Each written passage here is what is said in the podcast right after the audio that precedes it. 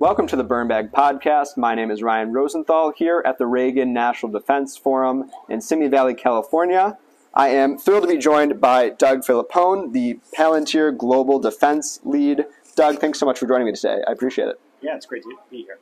So, I want to begin by explaining what it is that Palantir does because I'm sure many of our listeners know about Palantir but may not understand that you're not really a data company. You're a software company that uses kind of data driven solutions. And so, what is your mission and why is data so important to the solutions you guys create?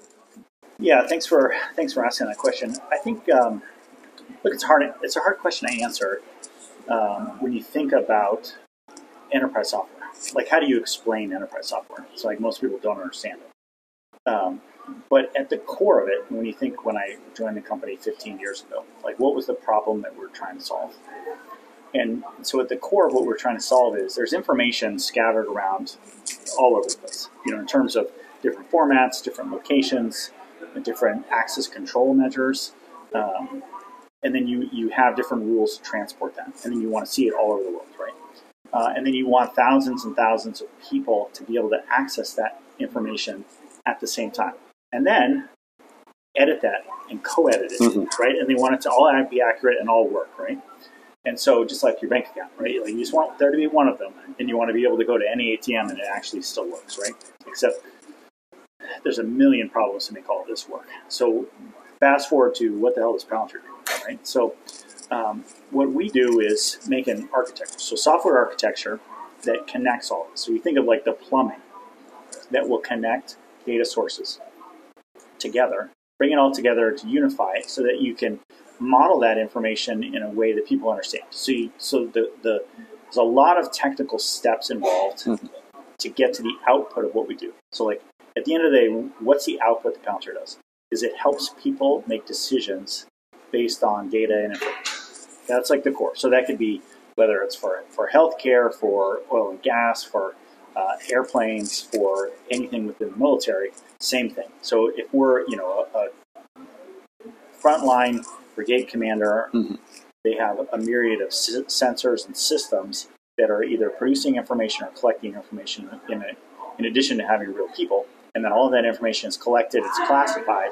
How do you normalize that data so that a human being can make a decision really quickly? Because on the military context of, you know, my specialty is how do you get there's so much information. Mm-hmm. How do you get that distilled into something that's useful and put it in a single plane so that you can see all of the relevant information in one place? You don't have to go to 50 places to make a decision.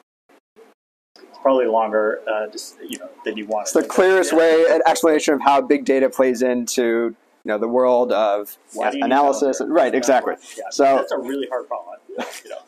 Well, thank you for that. Um, so now I kind of want to understand how Palantir fits into the defense contracting landscape. There are a bunch of them here at the Reagan Forum. A lot of them are present. How did Palantir find itself into the contracting world, and is it how is it different than a lot of contractors? Because I think you guys are a little unique in the subset. Yeah, well, if you think of us as, you know, there's a lot of prime contractors. We think of ourselves as a software prime. So we make enterprise software, and none of the primes, that's not their specialty. Right. Most of them are hardware. But if you think of uh,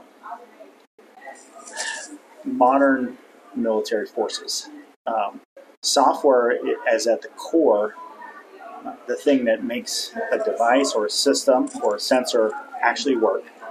It controls it, it processes information, and it transports that information. That's what we do. We, we have you know almost 4,000 software engineers that we've we, at least we've tried to hire the best engineers in the world to solve that problem and be very focused on software. So now I want to talk about applications, how Palantir solutions are put into practice in the field. Uh, you guys have the Vantage program for the U.S. Army. I'd love to hear more about that, how it basically harnesses data and then has applications in the field. Yeah, well, Vantage, I'm, I'm super proud of our partnership with the U.S. Army on that. So it's been, I don't know, it seems like six years in the making. Um, but it started with this idea of, um, you know, the Army had this stated problem with that they have several thousand legacy systems on the business side that don't necessarily talk to each other. And they all serve a very specific purpose that may have been um, implemented 40 years ago. So they have uh, an, aggregate of systems that were built 40 years ago on a mainframe to the most exotic system that was built this year, and everything in between.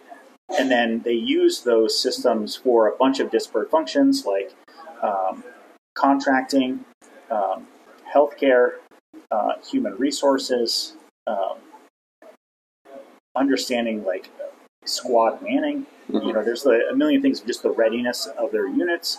Um, in the past, you know, again, the problem that they were solving, if you think of like a division, so there's 10 divisions in the Army, Yep. you know, tens of thousands of folks, uh, they will go through on an average month 500 man hours, if not more, collecting information to just determine the readiness of an individual division. You can you can think of like you know all of the PowerPoint slides, all of the Yeah. uh, Excel documents, you know, inputting into legacy Army databases, etc., to then regurgitate them in long meetings to figure out like, hey, do we need to do certain training? Do we have equipment that needs to be fixed, etc. And it just wears you down. And you always hear these these reports of um, commanders and soldiers being asked to do more and more and more. There's never more time.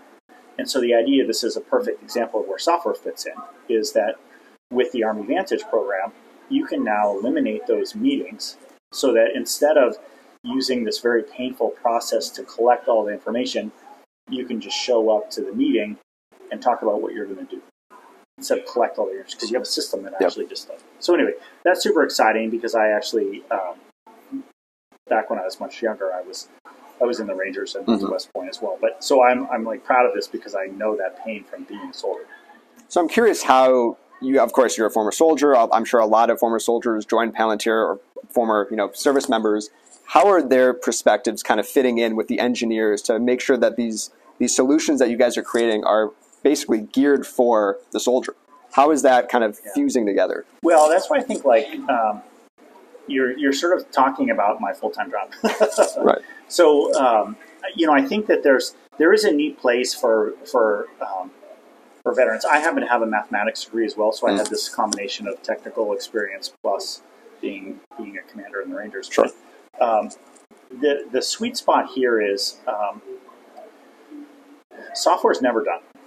Okay, so you're always building something, and then you show it to somebody, and then they say, "Is it good or bad?" And you throw that stuff in the trash. You just keep iterating. It's just never done. So there's like a misconception, right? So you're always trying to build the next thing. And then the, the other thing is, you can't look past like all of the problems don't exist in the past. Like a new day, the the, the army is a million person organization. Yeah.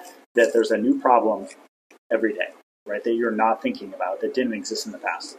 So how can you be agile in the sense that if you think of again going to um, you know a veteran's experience that would be useful in a software context, it's like how do you build the right thing, Yeah. right? And so because a lot of the times, and this is where the government acquisition system often goes the wrong way is like you can't build from you can but it's just usually a failure you can't build from requirements Mhm. where you take this abstract list of things build a purple button build a green button and then therefore you're going to have something because usually by the time you deliver it it's horrible Yeah. and then the soldiers don't want to use it so the idea is live iteration where you build something fast on top of a data enterprise so this is like this is also something that's very important from Palantir's perspective is that um, you know we've we've spent four billion dollars and 15 years Mhm. developing a platform that can produce a result and lay on top of these data systems right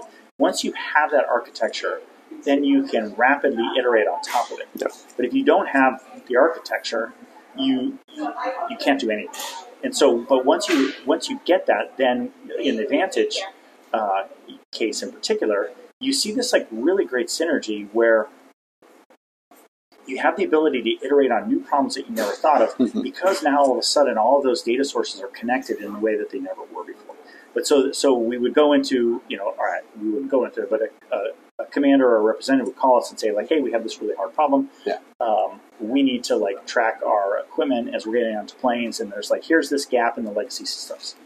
And it's not that the legacy systems don't work it's just that they weren't designed to do a certain thing right? And so you take like okay how do you take the raw data from those two legacy systems and then iterate quickly on the new pain point? point? And then you show that to them and they say yes that works. Tweak these things. And then in six weeks or less or three weeks, sometimes really quickly, you have a real result, and it's amazing to watch. And, you know, and the soldiers are happy about it. It's like a magic place to be. It's, it really is fascinating. And so I'm curious now that you guys have all these iterations, you're working with all these different solutions for different branches. What's on the horizon? What is Palantir kind of looking for for the future to ensure that there are more solutions for the, the defense base and the military? Yeah. Well, I think um, when you think of the future, everyone talks about AI a lot, right? And so you're thinking about how do you leverage AI in a useful way? And so that's a really hard thing to say.